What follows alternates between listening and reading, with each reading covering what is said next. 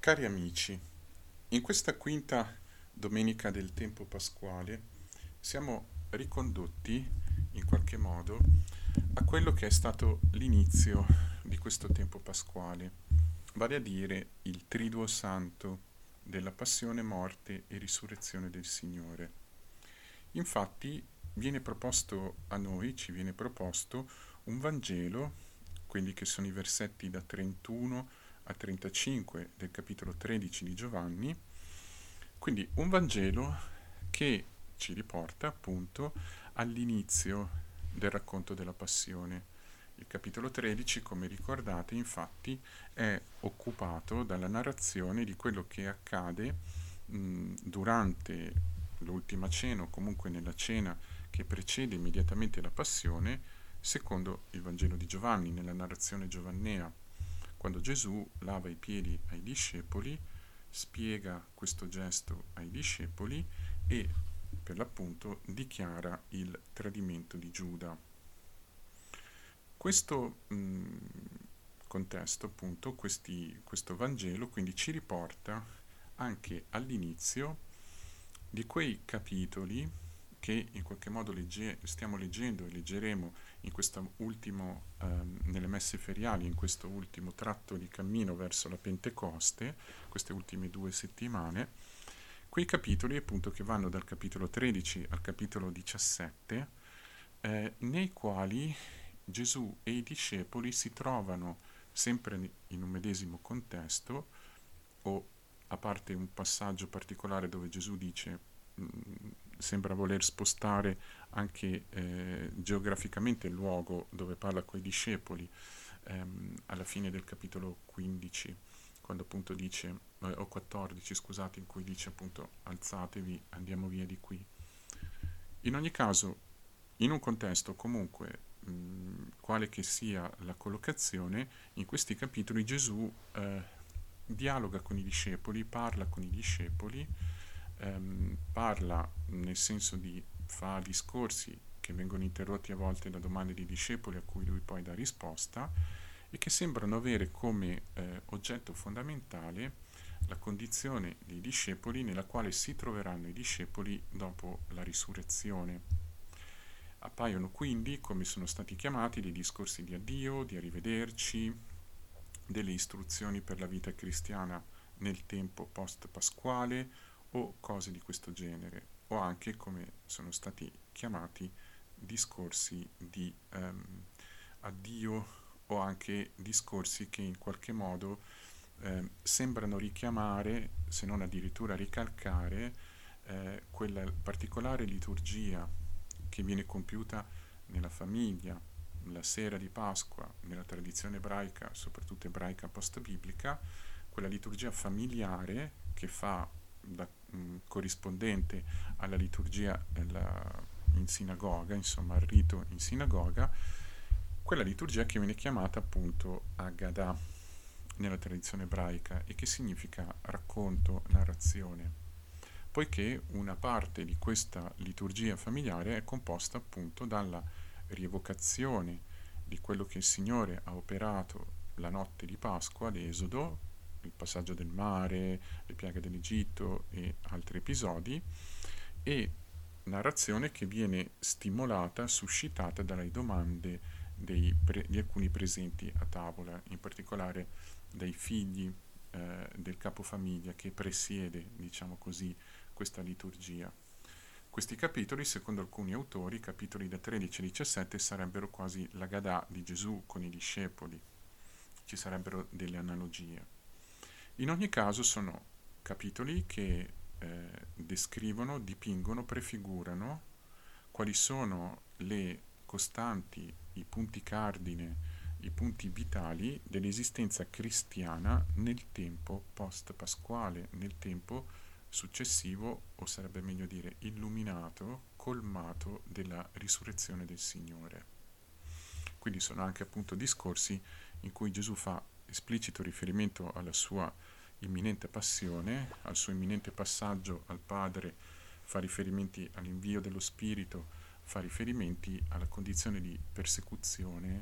e a come devono essere dei discepoli, ovviamente, e come devono essere improntate le relazioni fraterne fra di loro. Nello specifico, i versetti che vengono proposti alla nostra preghiera e meditazione in questa domenica sono, eh, contengono di fatto, narrano le parole che Gesù pronuncia subito dopo aver rivelato l'identità di colui che lo consegna. Per tradurre alla lettera o in modo diciamo abbastanza letterale l'espressione che usa Giovanni e anche i sinottici. Giuda è o paradidon, il colui che consegna, consegna ai giudei, consegna mh, indirettamente a Pilato, consegna quindi alla morte, il consegnatore potremmo dire. Vi ricordate sicuramente l'episodio, Gesù seduto a tavola, dopo aver lavato i piedi ai discepoli e aver spiegato il gesto, profondamente turbato annuncia che uno di loro, uno dei dodici, lo avrebbe consegnato. I discepoli, prima Pietro e poi il discepolo amato, tramite Pietro, eh, diciamo su comando, su eh, esortazione di Pietro, chiede a Gesù chi è questo discepolo che sta per fare una cosa del genere e Gesù intinge il boccone, lo dà a Giuda, figlio di Simone Iscariota, e dice al versetto 27, dopo il boccone Satana, dopo aver preso il boccone Satana entrò in lui, Gesù lo esorta a fare quello che doveva fare e l'Evangelista ci dice al versetto 30, subito immediatamente prima del Vangelo di cui ci occupiamo, egli, Giuda, preso il boccone, subito uscì ed era notte. Quindi le parole che Gesù dice immediatamente dopo al versetto 31 sono una constatazione che commenta quello che è appena accaduto. Quando fu uscito, dice infatti il versetto 31, Gesù disse, ora il figlio dell'uomo è stato glorificato e Dio è stato glorificato in lui.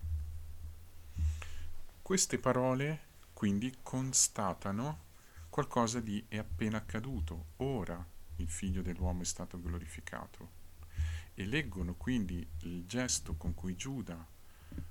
mm, in qualche modo diventato luogo di un'azione diabolica, o meglio satanica, di avversario, di, di ostilità al Signore, proprio quell'azione che Giuda sta per compiere, quello del consegnare, diventa il momento in cui Gesù viene glorificato e Dio viene glorificato in lui. Queste parole che Gesù ha pronuncia come constatazione, come interpretazione quasi, lettura di quello che è appena accaduto e di cui i discepoli sembrano totalmente ignari, come ci dice l'Evangelista eh, al versetto 28, quando dice che nessuno dei commensali aveva compreso il senso delle parole dette da Gesù, del Signore a Giuda, con un, un, una notazione tipicamente giovannea. In ogni caso, queste parole aprono, permettono a Gesù di sviluppare tutto il discorso che segue. Un discorso appunto che prende almeno tutti i capitoli fino a 16, il capitolo 17 è una preghiera, una grande preghiera conclusiva di questi, eh, raccon- di questi dialoghi con i discepoli e la preghiera che prelude al racconto della passione vera e proprio e lungo l'arco di questi dialoghi con i discepoli mh, interrotti dalle domande dei discepoli proprio su alcuni punti questa parola gloria, glorificare ritorna più e più volte è una parola chiave e insieme a questa parola, proprio nel brano che mm, ci interessa, il brano di questa domenica, ci sono altre due parole che lungo tutti questi eh, racconti, questi capitoli, ugualmente tornano più volte. Mi riferisco in particolare al versetto 34, quando Gesù dice in maniera, verrebbe da dire, solenne, vi do un comandamento nuovo, che vi amiate gli uni gli altri.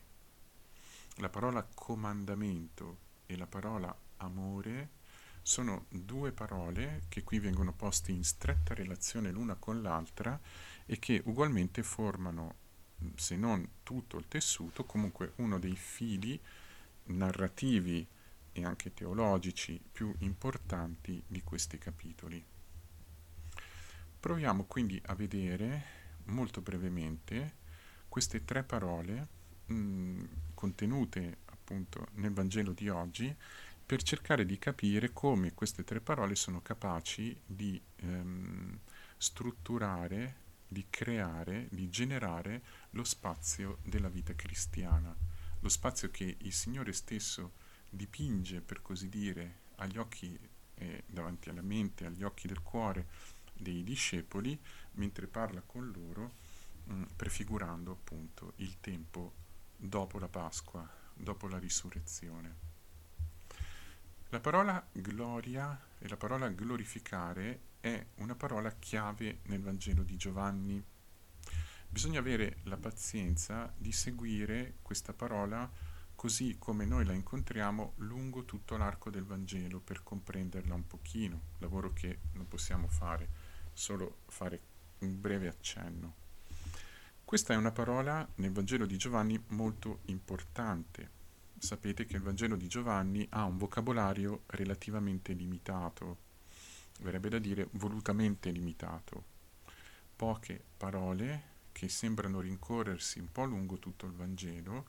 e che perciò stesso hanno una densità di significato, una densità teologica molto alta.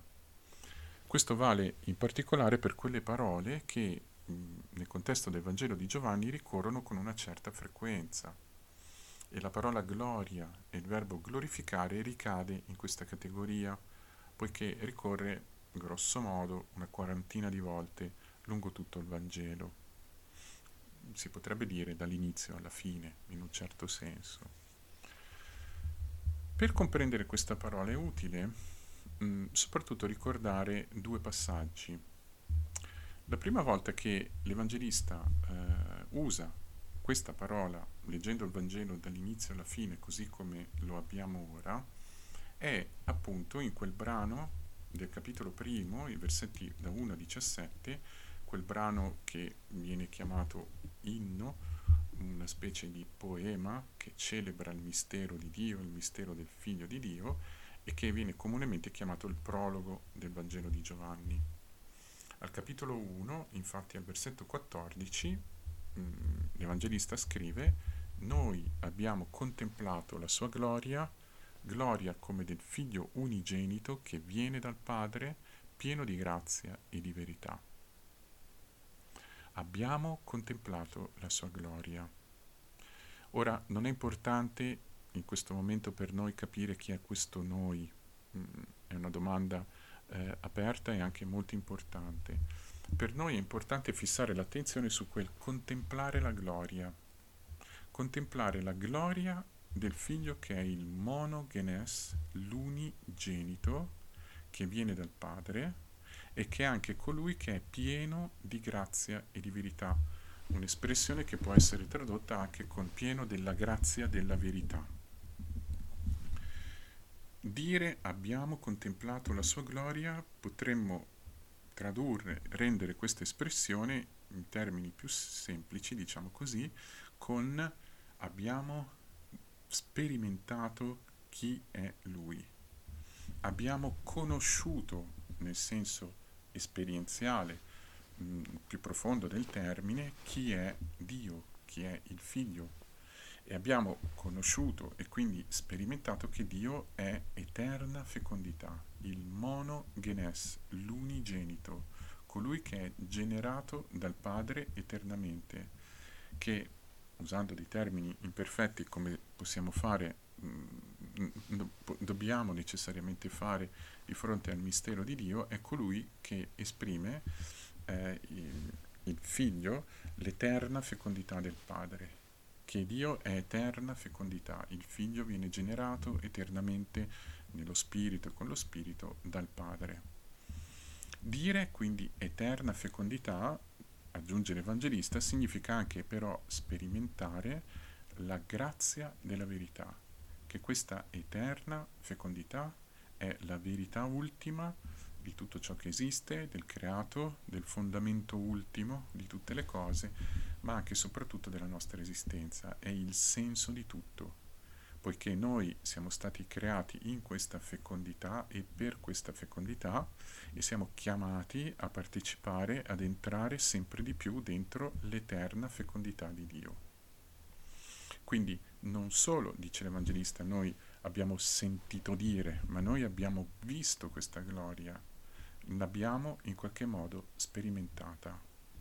È diventata parte di noi attraverso una conoscenza che coinvolge non solo la capacità, diciamo, la ragione, come diciamo noi oggi, la capacità di forgiare concetti o di articolare un discorso logico, ma anche il sentire, la percezione profonda, il cuore. La gloria quindi in questo contesto indica il chi è di qualcuno, l'identità profonda, una accezione che Giovanni riprende dall'Antico Testamento senza ombra di dubbio, dove esiste una parola corrispondente mh, mm, e che ha un significato simile. Questa gloria che il noi del prologo dice di aver visto quindi sperimentato, è in qualche modo però rivelata da Gesù all'interno della sua esistenza nella nostra carne, in una carne simile alla nostra, escluso il peccato, come dice la lettera agli ebrei, viene rivelata in un modo particolare. Infatti l'Evangelista usa il verbo glorificare nel senso della Pasqua. Per esempio, al capitolo 7, al versetto 39, l'Evangelista dice che Gesù pronunciando una certa parola nel Tempio in un certo momento, dice parlava dello Spirito che avrebbero ricevuto i credenti in lui. Infatti non vi era ancora lo Spirito, perché Gesù non era ancora stato glorificato. Quindi non si era ancora manifestato pienamente chi lui è, o in che modo l'eterna fecondità di Dio, l'eterna generazione di Dio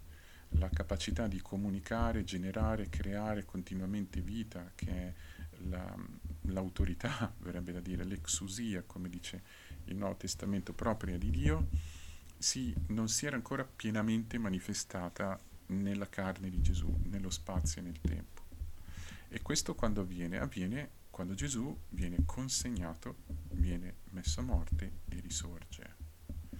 Ecco perché Gesù può dire ora il figlio dell'uomo è stato glorificato. Ora, quell'ora, certamente comprende anche la croce, ma è proprio il momento in cui Giuda esce per andare a consegnare Gesù. Perché in quel momento l'eterna fecondità di Dio, se vogliamo continuare ad usare questa espressione, si manifesta nel capovolgere la sentenza di morte.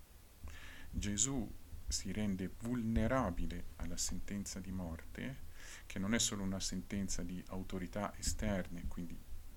le autorità del popolo e ehm, i, i, romani, di fatto Pilato, il potere imperiale, ma quindi mh, entità politico-religiose, diciamo così, ma è anche e soprattutto dentro la cerchia dei dodici, dentro il gruppo degli intimi. Si rende vulnerabile a questa sentenza di morte si sottopone perché di fatto la gloria di Dio si manifesta nel capovolgere la sentenza di morte, capovolgerla in modo definitivo. Se la sentenza di morte nasce dal peccato che alberga e fa danni nel cuore dell'uomo, la sentenza di capovolgimento della morte viene dal Dio che è fecondità eterna ed è datore di vita, che non solo salva qualcuno di noi da questa sentenza di morte, ma addirittura salva il suo proprio figlio, che quindi si sottopone a questo e capovolgendo questa sentenza la capovolge per sempre. Lotta, verrebbe da dire, contro questa sentenza e la capovolge per sempre. Mm, se avessimo tempo sarebbe interessante vedere come questo punto richiama in una maniera molto netta e verrebbe da dire anche la supera, una prospettiva che è già mh, presente nell'Antico Testamento. Per esempio nel libro dei Salmi, le persone, la voce di chi prega nel libro dei Salmi è molto spesso la voce di chi è stato salvato dalla morte. di chi ha visto questa gloria, ha sperimentato Dio come colui che capovolge la sentenza di morte. Solo che nei salmi questo avviene sempre prima, anche solo un attimo prima del passare la soglia, verrebbe da chiamarla fatale, della morte vera e propria. Questa soglia Gesù l'ha superata e ha quindi realizzato e mostrato che Gesù, il Signore, Dio, capovolge la sentenza di morte non solo appena prima del finire sotto le mh, mm, grinfie del nemico o del, della morte, della malattia o cose del genere, ma anche dopo, anche dopo.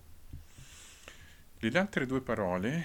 eh, comandamento e amore, mh, mm, se le considerassimo isolatamente ci porterebbero molto lontano, poiché percorrono, specialmente la parola amore ovviamente, percorrono tutto il Vangelo in lungo e in largo, sono altre due parole con grande densità mh, mm, semantica, si dice in gergo, di significato e teologica. Questo fatto però mh, mm, non ci impedisce perlomeno di fissare l'attenzione non tanto sulle due parole singole, ma su come ricorrono in coppia, per così dire. Gesù infatti consegna ai suoi discepoli, dopo aver commentato in questi termini, in termini di gloria, quello che è appena accaduto, quindi non una sventura, ma un momento di glorificazione, dopo aver commentato la consegna di Giuda in questi termini, ecco che lascia ai discepoli, verrebbe da dire per la prima volta, questo comandamento nuovo comandamento che viene in qualche modo ribadito in questi capitoli 13-17 diverse volte, alcune volte. Gesù infatti dirà che mh, amarlo significa osservare i suoi comandamenti, capitolo 14, mh, che amarlo significa accogliere i suoi comandamenti e quindi ricevere anche l'amore del Padre, Osservare i suoi comandamenti significa rimanere nel suo amore,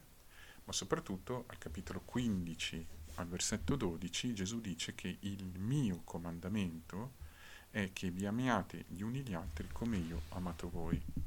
Quindi questo comandamento viene ripetuto due volte in questi capitoli e viene qualificato come il comandamento nuovo e il comandamento che è proprio di Gesù, il mio comandamento, quello che vi lascio io. Ci sono due aperture, diciamo così, che si possono fare su questa espressione. La prima riguarda il fatto, piuttosto insolito, se ci pensiamo bene, di ordinare, di comandare l'amore. L'amore, soprattutto nella nostra cultura, è per sua natura qualcosa che non può essere comandato che appartiene a quella sfera della persona che non, è, non sta sotto l'egida della volontà, quindi noi lo identifichiamo con ciò che sta nella sfera dei sentimenti, delle emozioni e delle affezioni. Tre realtà che di fatto si muovono indipendentemente eh, dalla nostra volontà o comunque non in una eh, obbedienza supina alla nostra volontà. Comandare l'amore, quindi quasi imporre ad una persona l'obbligo, il peso eh, di mm, produrre qualcosa che non si può produrre attraverso la volontà sembra un paradosso. Un paradosso che il Vangelo di Giovanni riprende dall'Antico Testamento, per la precisione,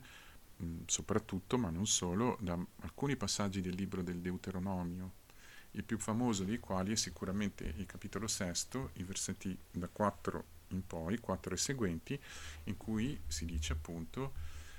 Ascolta Israele, il Signore è il nostro Dio, il Signore è uno solo, tu amerai il Signore tuo Dio con tutto il tuo cuore, con tutta la tua anima e con tutte le tue forze, eccetera, eccetera, poi prosegue. Quindi un amore totale, globale, eh, sia per quanto riguarda il coinvolgimento personale, sia per quanto riguarda tutta la sfera di eh, vita della persona, come prosegue. No? Questi comandamenti vanno ripetuti sempre ai figli, quando si sta seduti, quando si cammina, quando si è per via, dentro e fuori casa, nel riposo e nell'attività. Come si fa? Anche lì la domanda è, tu amerai un futuro che va inteso come un imperativo, tu ama il Signore tuo Dio. Siccome il Signore è il tuo Dio, è uno solo, tu lo devi amare, lo devi amare. È questo dovere che fa pugni con la nostra concezione di amore e, come dice qualcuno, rischia di produrre quasi una vita cristiana, ehm, come dire, ehm, tribolata, logorata a volte dal senso dell'inadeguatezza o persino dai sensi di colpa, che sono, come dire, il, il, fratello povero della, dell'autentica contrizione. Di fatto però questo paradosso si può, mh, tra virgolette, risolvere se noi consideriamo, e questa è la seconda apertura che facciamo, se consideriamo come Gesù presenta questo comandamento nuovo in una maniera che è analoga a quello del libro del Deuteronomio. Vale a dire, amatevi gli uni gli altri come io ho amato voi. Tutte e due le volte, capitolo 13, versetto 34, capitolo 15, versetto 12, Gesù collega strettamente l'amore che lui comanda ai discepoli all'amore che lui ha o ha avuto per i discepoli. Questo è un fatto molto importante, soprattutto perché Gesù pone l'accento sul come, non pone solo l'accento sul fatto dell'amore. Amatevi gli uni gli altri come io ho amato voi, nello stesso modo, nella stessa maniera.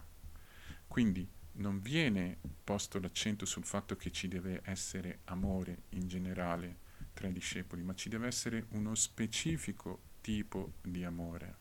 come io ho amato voi. Ora, come Gesù ha amato i discepoli? e in generale verrebbe da dire come Gesù ama i discepoli, ama ogni uomo. Mm, il nostro pensiero corre sempre alla croce, è morto per noi, morto per i nostri peccati. Noi colleghiamo immediatamente queste parole con il messaggio più generale del Nuovo Testamento, di alcuni altri passaggi del Nuovo Testamento, dove appunto si dice che morendo per i nostri peccati ci ha donato la vita. Nel Vangelo di Giovanni noi abbiamo un parallelo interessante al capitolo 10 al versetto 18. Quando Gesù, parlando del buon pastore, o meglio applicando a sé la similitudine del buon pastore, dice che come il buon pastore Gesù pone la vita e la riprende di nuovo. Dice infatti così, nessuno mi toglie la vita, io la do da me stesso, ho il potere di deporla e il potere di riprenderla di nuovo. Questo è il comando che ho ricevuto dal Padre mio. Quindi Gesù riceve dal Padre il comando di amare così, poiché al capitolo 15 Gesù dirà che l'amore più grande è deporre la vita per gli amici, quindi la forma dell'amore di Gesù è questo deporre la vita e questa forma, questo modo di amare è quello che viene consegnato ai discepoli. Quindi non solo tutta quella gamma di ehm, realtà che noi attribuiamo alla parola amore che va dall'affezione all'amicizia, alla simpatia, alla consonanza eh, spirituale, intellettuale, emotiva, esperienziale, all'immedesimazione, tutte queste cose qui sane e anche a volte non sane che possono passare nel nostro cuore. Ma la forma di amore che Gesù propone ai discepoli comanda nel senso di invitare, di chiamare, ma di chiamare in un senso forte, è l'amore con cui lui ama noi. L'amore, cioè, di chi depone se stesso per dare la vita agli altri. Nella vita di Gesù è entrare nella nostra morte per comunicarci la vita, quindi lasciarsi spogliare della propria vita perché altri vivano e nella vita del cristiano questo è porre il bene del prossimo, dell'altra persona, eh, nella prima, verrebbe da dire, più in alto di tutto. O comunque di fare del desiderio di bene per l'altra persona la fonte della gioia e la fonte della nostra adesione a Dio. Quando noi amiamo così è perché siamo stati amati così quanto più l'amore di Gesù si rivela, la sua gloria ai nostri occhi come amore che è capace di creare vita, di creare possibilità di vita, di creare fecondità attraverso il nostro deporci, ovviamente, tanto più noi vediamo questo, tanto più possiamo praticare questo comandamento nuovo che è nuovo non perché non abbia analoghi o agganci o radici nell'Antico Testamento, ma è nuovo perché è nuova la persona di Gesù, è nuovo colui che può finalmente, pienamente realizzare questo tipo di amore. Quindi certamente, come ci, dice ci dicono le esperienze dei santi e la teologia e la tradizione, questo è l'amore di chi vede Cristo, il Signore nel prossimo, questo è l'amore di chi trova il proprio gusto nel fare il bene ma verrebbe da dire è l'amore che sorge, sgorga imperioso quando ci accorgiamo o quanto più ci accorgiamo che la nostra vivere, il nostro esistere, il nostro respirare in qualche modo dipende da quell'amore lì. Qualche modo è stato continuamente, viene continuamente generato da quell'amore che è l'amore che si è spogliato di sé, del figlio di Dio, che entrando nella nostra morte, dentro le pieghe del cuore eh, infido, verrebbe da dire, traditore che consegna, che tende a chiudersi all'amore, proprio entrando lì ha generato, ha capovolto la sentenza di morte e ha generato una vita nuova. Alla luce di queste parole, la preghiera che noi innalziamo al Signore in questa domenica, accorata, verrebbe da dire, poiché tutte queste sono parole su cui si gioca il fondamento stesso della vita cristiana, chiediamo al Signore di farci crescere nella visione della sua gloria, nella conoscenza di chi è Lui per l'umanità e per noi e quindi nella capacità di saper aderire, mettere in pratica il suo comandamento.